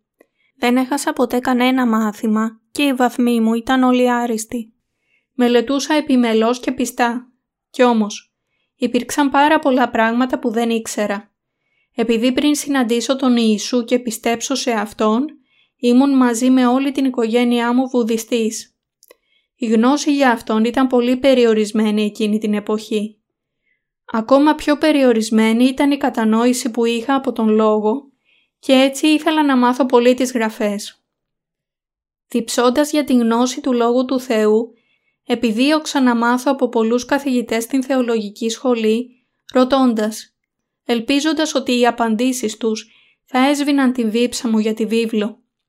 Εν τούτης, κανένας από αυτούς δεν μου έδωσε ποτέ μία σαφή και πιστική απάντηση. Όταν έκανα τις ερωτήσεις μου σε καθηγητές που ήταν διάσημοι για την βιβλική τους γνώση, αντί να απαντούν στις ερωτήσεις μου, συνήθιζαν μόνο να επενούν τη γνώση μου από την βίβλο. Στις θεολογικές σχολές, οι καθηγητές δεν κηρύττουν τον λόγο, αλλά διδάσκουν τις θεωρίες τους για την βίβλο. Αλλά όλες οι θεωρίες τους από την θεολογία της Παλαιάς Διαθήκης ως την θεολογία της Καινής Διαθήκης, από την συστηματική θεολογία ως την ιστορία του χριστιανισμού, από τον καλβινισμό ως τον αρμινιανισμό, από την χριστολογία ως την πνευματολογία και από τις εισαγωγικές μελέτες ως τις λεπτομερείς αναλύσεις είναι μόνο προϊόντα ανθρωπίνων σκέψεων. Διδάσκουν μόνο διάφορες θεωρίες που παντρεύονται από τους μελετητές, όχι διαφορετικές από την εμπειρία σας στα κολέγια, όπου μαθαίνετε διάφορες θεωρητικές προοπτικές στον κοσμικό τομέα των σπουδών σας. Ήμουν ανίδεος για την βίβλο. Αδιάφορο πόσο εκτενής ήταν η κατάρτισή μου ή πόσοι πολλοί είχαν αναγνωρίσει την πλατιά γνώση μου της βίβλου ή ακόμα και πώς εγώ ο ίδιος είχα βασίσει τα κηρύγματά μου σε αυτήν την γνώση. Όσο περισσότερο μελετούσα την βίβλο και την θεολογία, τόσο περισσότερο αμφέβαλα για την πορεία μου. Τελικά έφτασα να αναγνωρίσω μόνος μου πως ήμουν εντελώς ανίδεος και ότι έπρεπε να αρχίσω ξανά από την αρχή. Έτσι άρχισα να προβάλλω στις τάξεις μου εκείνα που θεωρούσαν τότε παράξενες και αδέξιες ερωτήσεις. Μία από αυτές ήταν «Γιατί βαπτίστηκε ο Ιησούς» Δεν άκουσα ποτέ μία σαφή απάντηση σε αυτήν την ερώτηση. Κανένας δεν μπορούσε να μου δώσει την σωστή απάντηση. Ότι ο Ιησούς βαπτίστηκε στον ποταμό Ιορδάνη από τον Ιωάννη τον βαπτιστή για να αναλάβει όλες τις αμαρτίες μας στην σάρκα του. Είχα επίσης ερωτήσεις για τα θαύματα που έκανε ο Ιησούς, όπως αυτό που τάισε περισσότερους από 5.000 ανθρώπους με μόνο πέντε ψωμιά και δύο ψάρια. Έτσι ρώτησα, όταν ο Ιησούς ευλόγησε τα πέντε ψωμιά και τα δύο ψάρια, ξεπετάχτηκε απλά ένα σωρός από ψωμιά και ψάρια εντελώς ξαφνικά ή συνέχισαν να πολλαπλασιάζονται καθώς μοιράζονταν τα τρόφιμα στον καθένα; Τις περισσότερες φορές με κατσάδιασαν και με κατέκριναν επειδή έκανα τέτοιες ερωτήσεις. Έτσι έφτασα να σκεφτώ. Αυτό λοιπόν είναι η θεολογία. Μαθαίνουμε απλά τι συστηματοποίησε ο Καλβίνος σε μία ακαδημαϊκή θεωρία και τις θέσεις του. Δεν ξέρουμε τίποτα από την βίβλο. Έτσι, άρχισα να κάνω εκτενή έρευνα, συγκρίνοντας τις εκδόσεις πολλών διαφορετικών εκκλησιών με την βίβλο. Αλλά και πάλι δεν κέρδισα τίποτα.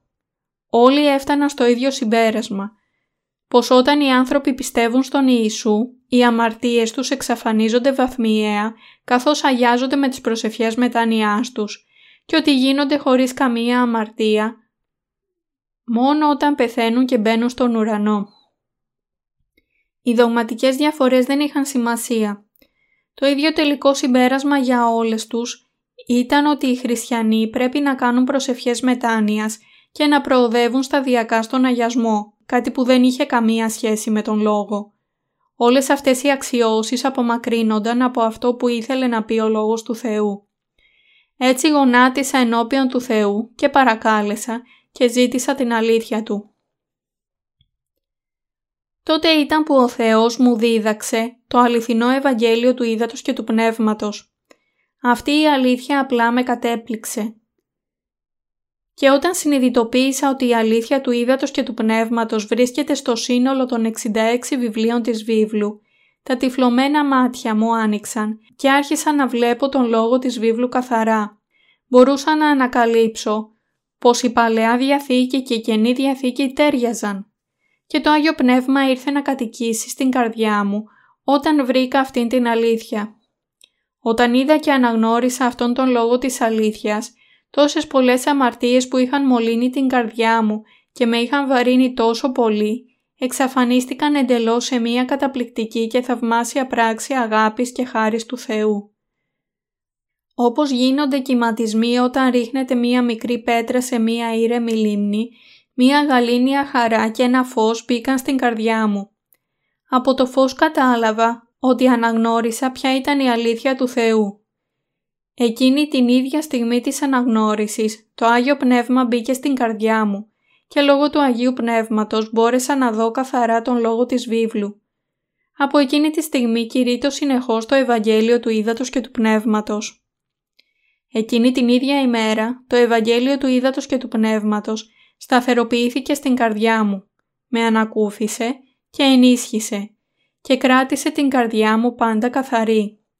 Έτσι έφτασα να τρέφομαι με τον Λόγο του Θεού. Όταν κατοίκησε ο Λόγος μαζί με την αναγνώριση της σημασίας Του, ήρθε η γαλήνια ευλογία που γέμισε την καρδιά μου και η καρδιά μου στην συνέχεια άρχισε να κολυμπά σε αυτήν την θάλασσα της χάρης.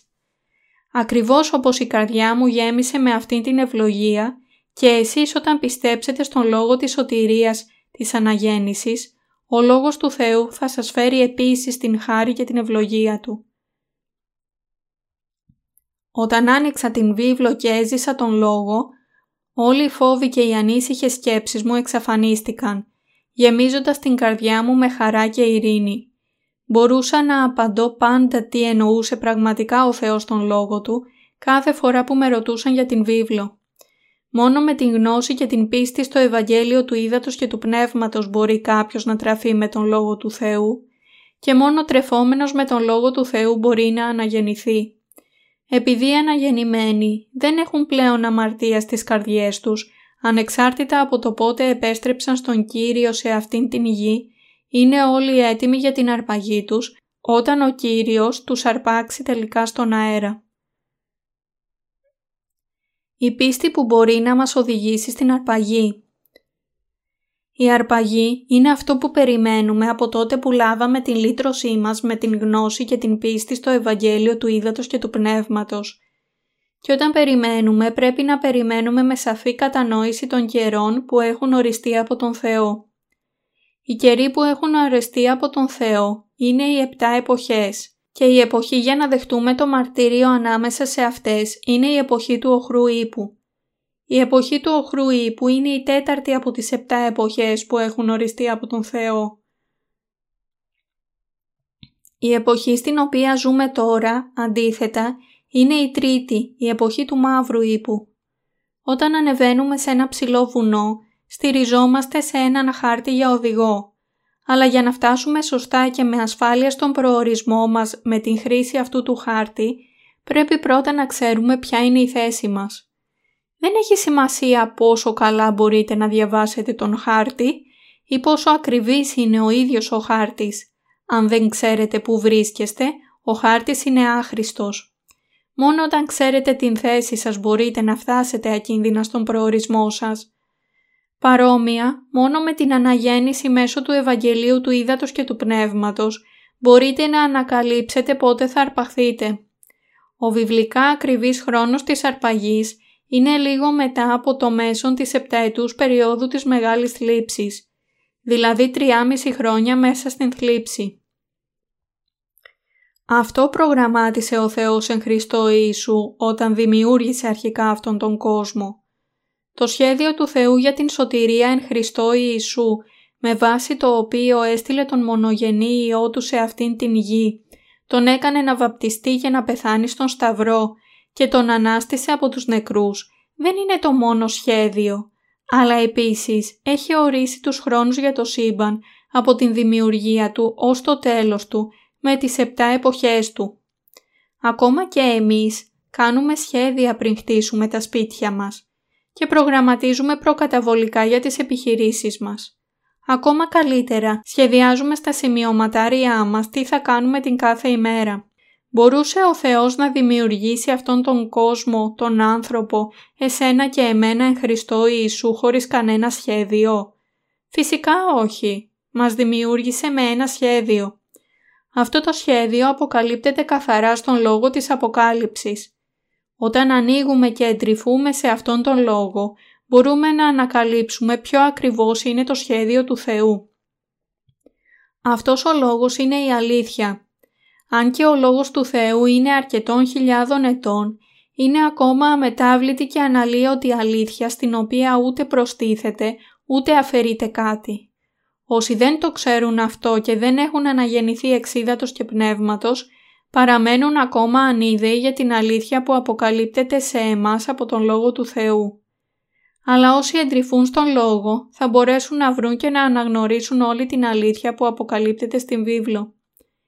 Η περικοπή στην οποία ο Θεός υπόσχεται να δώσει το μάνα του σε όσους νικούν σημαίνει ότι ο Θεός θα ρίξει φως στον Λόγο Του μόνο σε όσους μπορούν να διακρίνουν την αλήθεια από το ψέμα και να νικήσουν τους ψεύτες με την γνώση του λόγου της αλήθειας του. Όσοι έχουν δραπετεύσει από τα ψέματα και έχουν βρει την αλήθεια, πρέπει να νικήσουν αυτά τα ψέματα με το κήρυγμα αυτής της αλήθειας. Ο Θεός μας έχει υποσχεθεί ότι σε όσους πιστεύουν στο Ευαγγέλιο θα δώσει την ευλογία να φάνε από το μάνα Του. Εις τον εικόντα θέλω δώσει εις αυτόν να φάγει από του μάνα Του και κρυμμένου και θέλω δώσει εις αυτόν ψήφων λευκήν και επί την ψήφων όνομα νέων γεγραμμένων, το οποίον ουδής γνωρίζει ημίω λαμβάνων. Το κρυμμένο μάνα εδώ σημαίνει τον Λόγο του Θεού. Η λευκή πέτρα από την άλλη πλευρά σημαίνει ότι τα ονόματά μας θα γραφτούν στο βιβλίο της ζωής.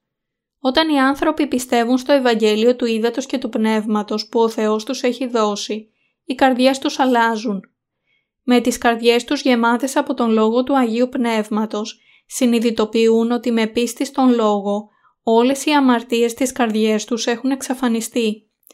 Έχοντας έτσι καθαριστεί εξίδατος και πνεύματος, τα ονόματά τους είναι γραμμένα στην Λευκή Πέτρα. Ο Θεός μας λέει ότι κανένας δεν ξέρει αυτό το νέο όνομα, εκτός από εκείνον που το λαβαίνει. Όσοι έχουν συγχωρεθεί για όλες τις αμαρτίες τους, πρέπει να αναγνωρίσουν ότι οι καρδιές τους δεν έχουν καμία αμαρτία αφημένη σε αυτές και ότι τα ονόματά τους έχουν γραφτεί στο βιβλίο της ζωής. Ξέρουν με άλλα λόγια ότι το Ευαγγέλιο του Ήδατος και του Πνεύματος έχει αφαιρέσει όλες τις αμαρτίες από τις καρδιές τους. Μόνο όσοι είναι αναγεννημένοι μαθαίνοντας τον αληθινό λόγο του Ήδατος και του Πνεύματος και έλαβαν την λύτρωσή τους, μπορούν να ξέρουν τον Κύριο και την αλήθεια. Όσοι δεν είναι αναγεννημένοι δεν αναγνωρίζουν ακόμα ότι πρέπει να αναγεννηθούν. Αλλά οι αναγεννημένοι μπορούν εύκολα να διακρίνουν αυτούς τους ανθρώπους, ότι πρέπει ακόμα να φάνε το μάνα του Θεού και ότι τα ονόματά τους δεν είναι γραμμένα στην λευκή πέτρα. Θέλετε πραγματικά να αρπαχθείτε; Αν θέλετε να αρπαχθείτε πρέπει να είστε κατάλληλοι για να φάτε το μάνα. Είσαι κατάλληλος για να φας από το μάνα σημαίνει ότι πρέπει να έχεις αναγεννηθεί εξίδατος και πνεύματος. Για να τραφείς με το μάνα πρέπει επίσης να πολεμήσεις και να νικήσεις τα ψέματα με την πίστη σου. Οι ψεύτικοι δάσκαλοι δεν φέρνουν λύτρωση στους αμαρτωλούς, αλλά μόνο εκμετάλλευση των ψυχών και των υλικών περιουσιών τους. Πρέπει να πολεμήσουμε και να νικήσουμε τέτοιες ψεύτικες εκκλησίες ψευδοπροφήτες και ψεύτικους υπηρέτες που υπάρχουν στο σημερινό χριστιανισμό. Πρέπει να ξέρουμε βασισμένοι στην βίβλο ακριβώς πως ο Ιησούς έχει αφαιρέσει όλες τις αμαρτίες μας, γιατί βαπτίστηκε, γιατί ανέλαβε τις αμαρτίες του κόσμου, γιατί πέθανε στο σταυρό και γιατί αναστήθηκε από τους νεκρούς.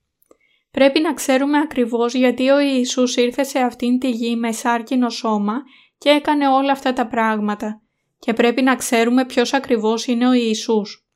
Αλλά οι ψεύτικες εκκλησίες αντί της διδασκαλίας αυτών των αληθιών ονομάζουν κάθε ένα που πηγαίνει σε αυτές Άγιο με δική τους εξουσία.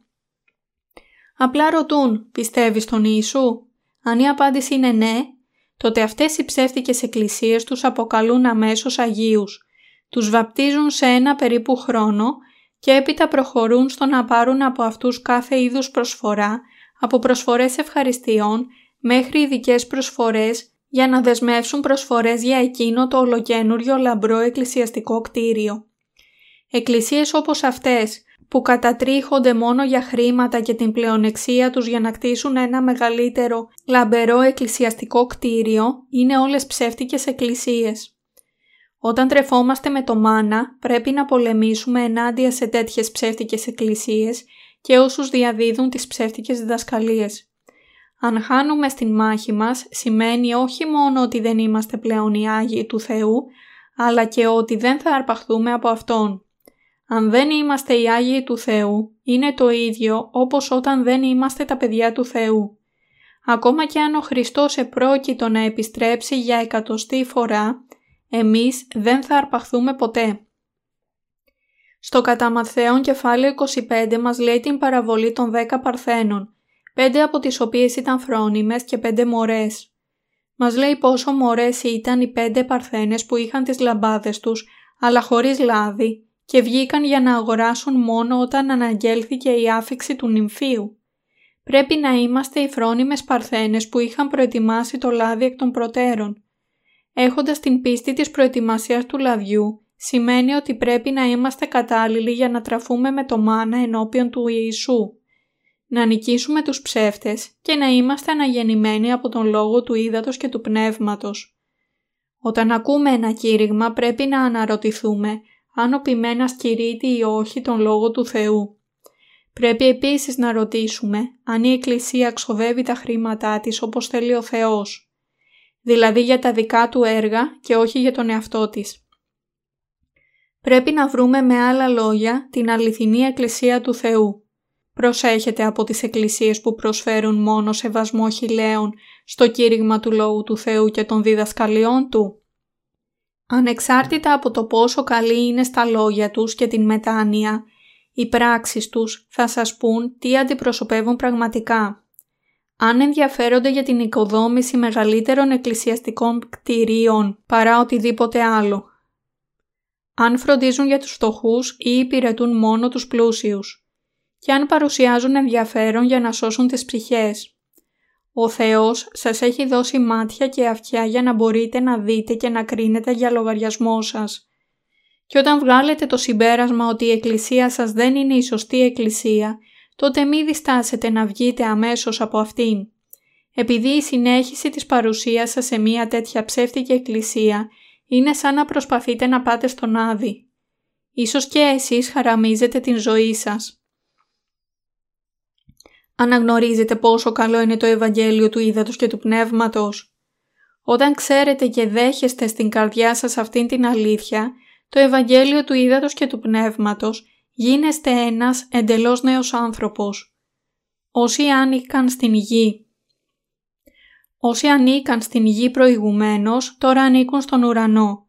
Και όσοι βασανίζονταν από τους δαίμονες, τώρα ελευθερώνονται. Οι δαίμονες μπορούν να μπουν και να βασανίσουν τις ψυχές όσων έχουν αμαρτία στις καρδιές τους και είναι έτσι αλυσοδεμένοι από τις αμαρτίες τους. Αλλά ο Κύριος ήρθε σε αυτήν την γη και αφαίρεσε όλες τις αμαρτίες μας με το Ευαγγέλιο του Ήδατος και του Πνεύματος. Επειδή έχει αφαιρέσει εντελώς τις αμαρτίες μας, οι δαίμονες δεν μπορούν πλέον να βασανίσουν ή να κλέψουν τις ψυχές μας. Γι' αυτό, όταν ξέρετε και πιστεύετε σε αυτό το Ευαγγέλιο, οι δαίμονες διώχνονται και η ζωή σας αλλάζει. Με άλλα λόγια, όσοι ήταν υπηρέτε του κόσμου, ελευθερώνονται από αυτήν την δουλειά. Ο Θεός έχει κάνει το θαυμάσιο έργο της μετατροπής των αμαρτωλών σε δίκαιους, ανακατασκευάζοντας όσους ήταν από την γη σε άτομα που είναι από τον ουρανό και όταν επιστρέψει ο Κύριος θα τους ανυψώσει στην βασιλεία Του. Η γήινη ζωή μας δεν είναι το τέλος μας. Όταν ο Θεός μας δημιούργησε σύμφωνα με την εικόνα Του, δεν μας έβαλε σε αυτήν την γη για να ζήσουμε λίγο. Η ζωή με σάρκινο σώμα είναι στην πραγματικότητα πολύ σύντομη. Ώσπου να τελειώσουμε το σχολείο, φτάνουμε ήδη στα μέσα της δεκαετίας των 20 ετών μας.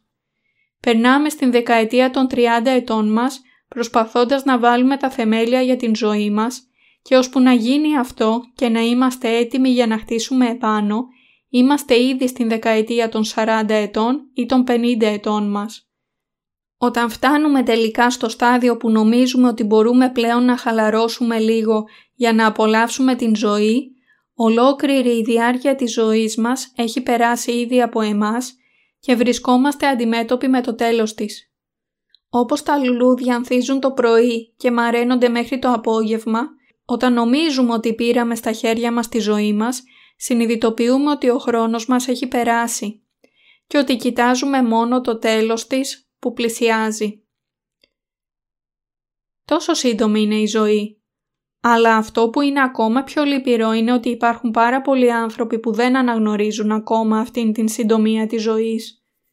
Ωστόσο, το τέλος της ζωής μας με σάρκινο σώμα δεν είναι το τέλος μας, επειδή είναι μόνο η αρχή της πνευματικής ζωής των ψυχών μας. Γιατί; Επειδή ο Θεός, σε αντιστάθμιση για την συντομία της γήινης ζωής μας, έχει προετοιμάσει για εμάς όχι μόνο την χιλιετή βασιλεία, αλλά και τους νέους ουρανούς και τη νέα γη, όπου πρόκειται να ζήσουμε αιώνια. Αυτή είναι η ευλογία της αιώνια ζωής του Θεού, που έχει παραχωρήσει μόνο σε όσους αναγεννιόνται με πίστη στον λόγο του ύδατος και του πνεύματός του. Μπορείτε να αρπαχθείτε μόνο όταν φάτε το κρυμμένο μάνα και το όνομά σας γραφτεί στην λευκή πέτρα. Ο Θεός μας λέει ότι μόνο όσοι τρέφονται με το μάνα Του θα μπορέσουν να νικήσουν τον σατανά στην διάρκεια της μεγάλης θλίψης και ότι μόνο τα ονόματα όσων νικούν θα γραφτούν στη λευκή πέτρα. Όσοι δεν νικούν επομένως, δεν πρέπει ούτε καν να ονειρεύονται ότι θα αρπαχθούν, ούτε μπορούν να ονειρεύονται ότι είναι αναγεννημένοι. Χρειάζονται μεγάλες θυσίες για να επιτύχεις κάτι πολύτιμο και ακριβό. Ένα καλό παράδειγμα είναι το χρυσάφι. Χρειάζεται πολλή προσπάθεια, χρόνος και κίνδυνος για να βρεις χρυσάφι. Πολλοί άνθρωποι έχουν πεθάνει στα χρυσορυχεία πριν μπορέσουν να βρουν έστω ένα ψήγμα χρυσού. Η εξαγωγή του προσχωματικού χρυσού απαιτεί επίσης πολλούς κόπους. Το κοσκίνισμα ενός ημερήσιου φορτίου χώματος παράγει μόνο ένα μικρό ποσό χρυσού. Επιπλέον αυτό δεν μπορεί να γίνει σε οποιοδήποτε ποταμό, αλλά πρέπει πρώτα να βρείτε έναν ποταμό που έχει προσχωματικό χρυσάφι. Με άλλα λόγια, απαιτείται σκληρή προσπάθεια για να βρεθεί χρυσάφι, μερικές φορές ακόμα και η ζωή σας. Γιατί λοιπόν οι άνθρωποι προσπαθούν τόσο σκληρά να βρουν χρυσάφι; Το κάνουν επειδή νομίζουν ότι το χρυσάφι είναι τόσο πολύτιμο που αξίζει να διακινδυνεύσουν την ζωή τους.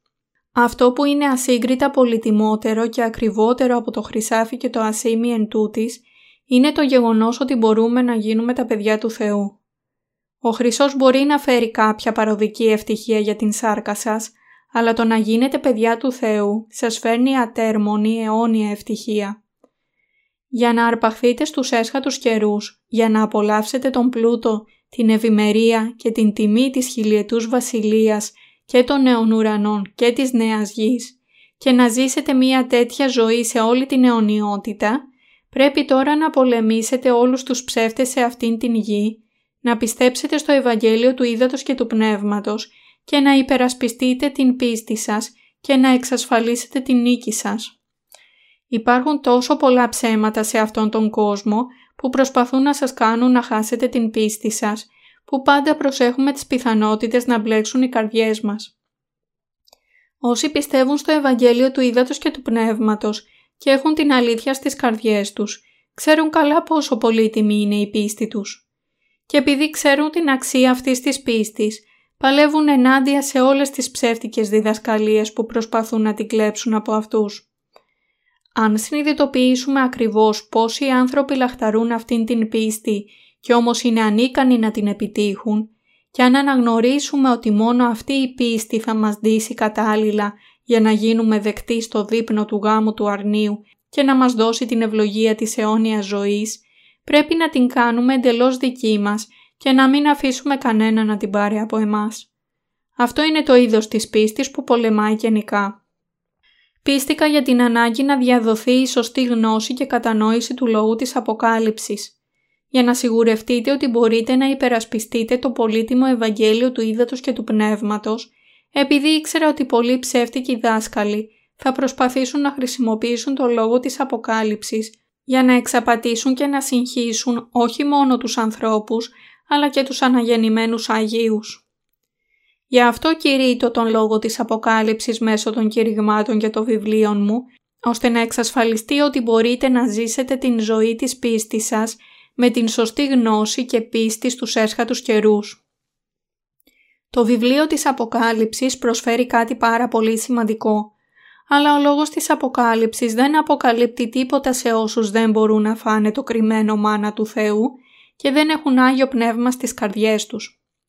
Από τα σημεία των έσχατων καιρών ως την αρπαγή, η ελπίδα κάθε χριστιανού στους νέους ουρανούς και τη νέα γη, ένα εξαιρετικό σχέδιο, Είναι γραμμένο στον λόγο της Αποκάλυψης, αλλά λόγω της σοφίας του Θεού που δεν αποκαλύπτει τα μυστικά Του απλά στον κάθε ένα, η Αποκάλυψη παραμένει ένα δύσκολο κείμενο που δεν μπορεί να καταλάβει ο καθένας.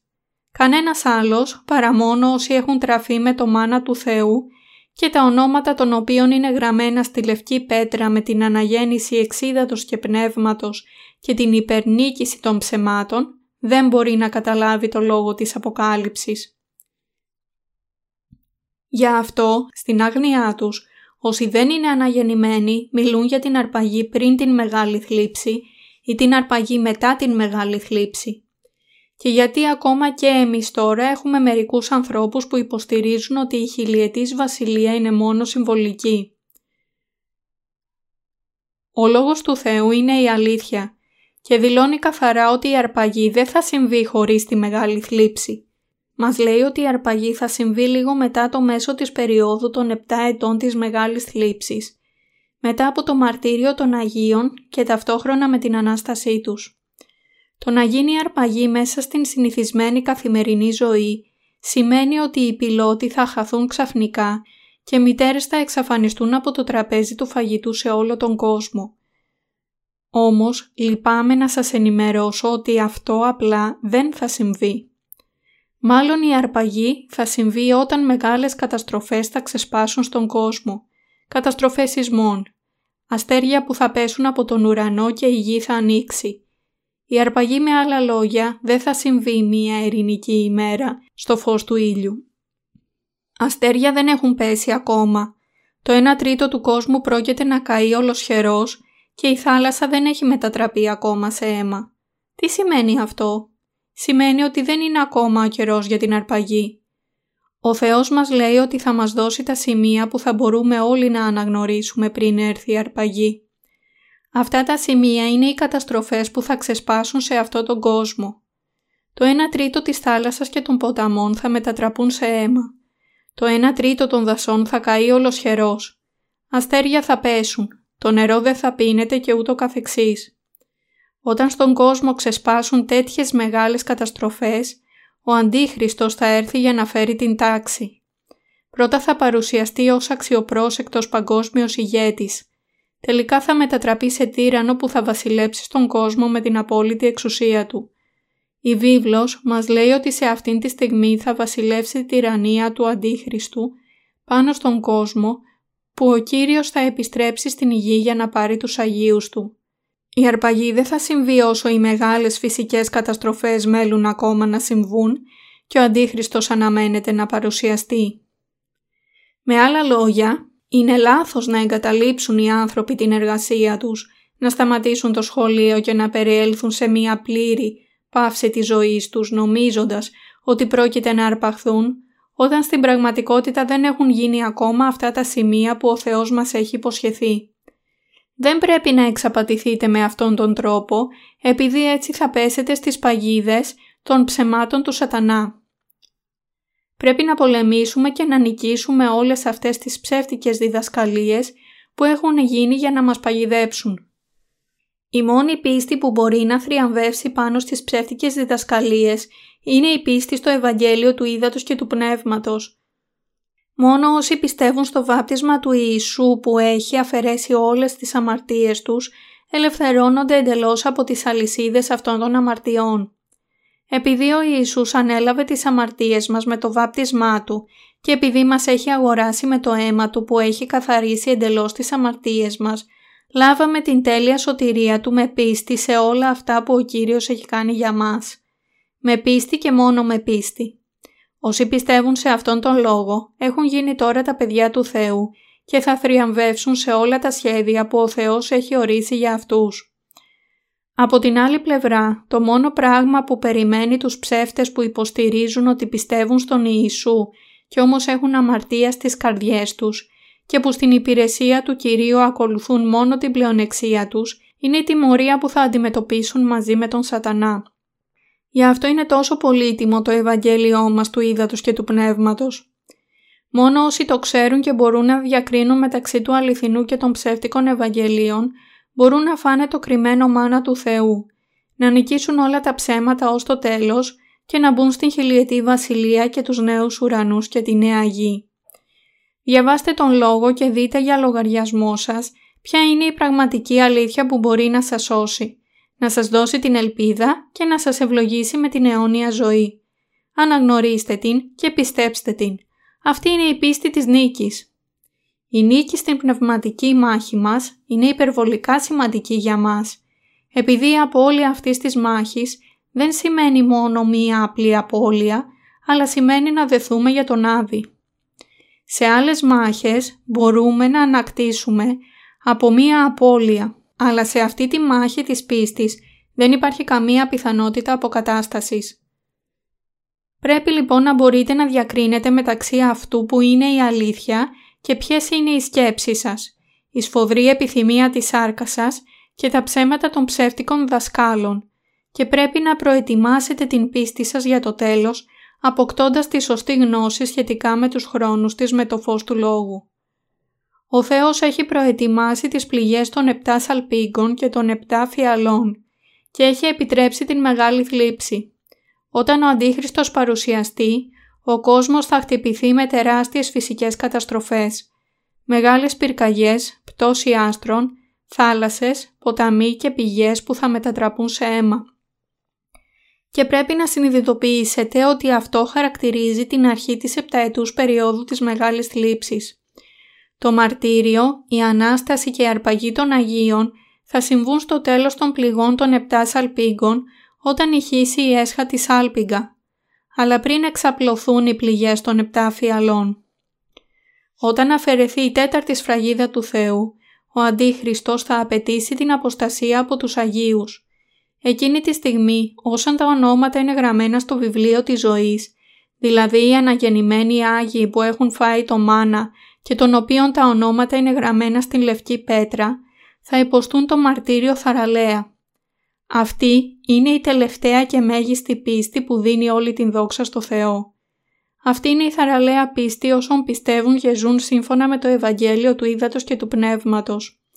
Αυτή με λίγα λόγια είναι η πίστη με την οποία μπορούμε να γίνουμε νικητές στην πνευματική μάχη μας. Πρέπει να νικήσουμε τους αντιπάλους μας με κάθε κόστος. Όταν αναγεννηθούμε πρέπει να συνεχίσουμε να πολεμάμε και να νικάμε τους ψεύτες. Για να το κάνουμε αυτό πρέπει να ζήσουμε το είδος ζωής που τρέφεται με το μάνα του Θεού και κηρύττει τον λόγο του Κυρίου μας μέχρι το τέλος. Σε όσους νικούν, ο Θεός έχει υποσχεθεί να δώσει την δόξα και τις ευλογίες Του.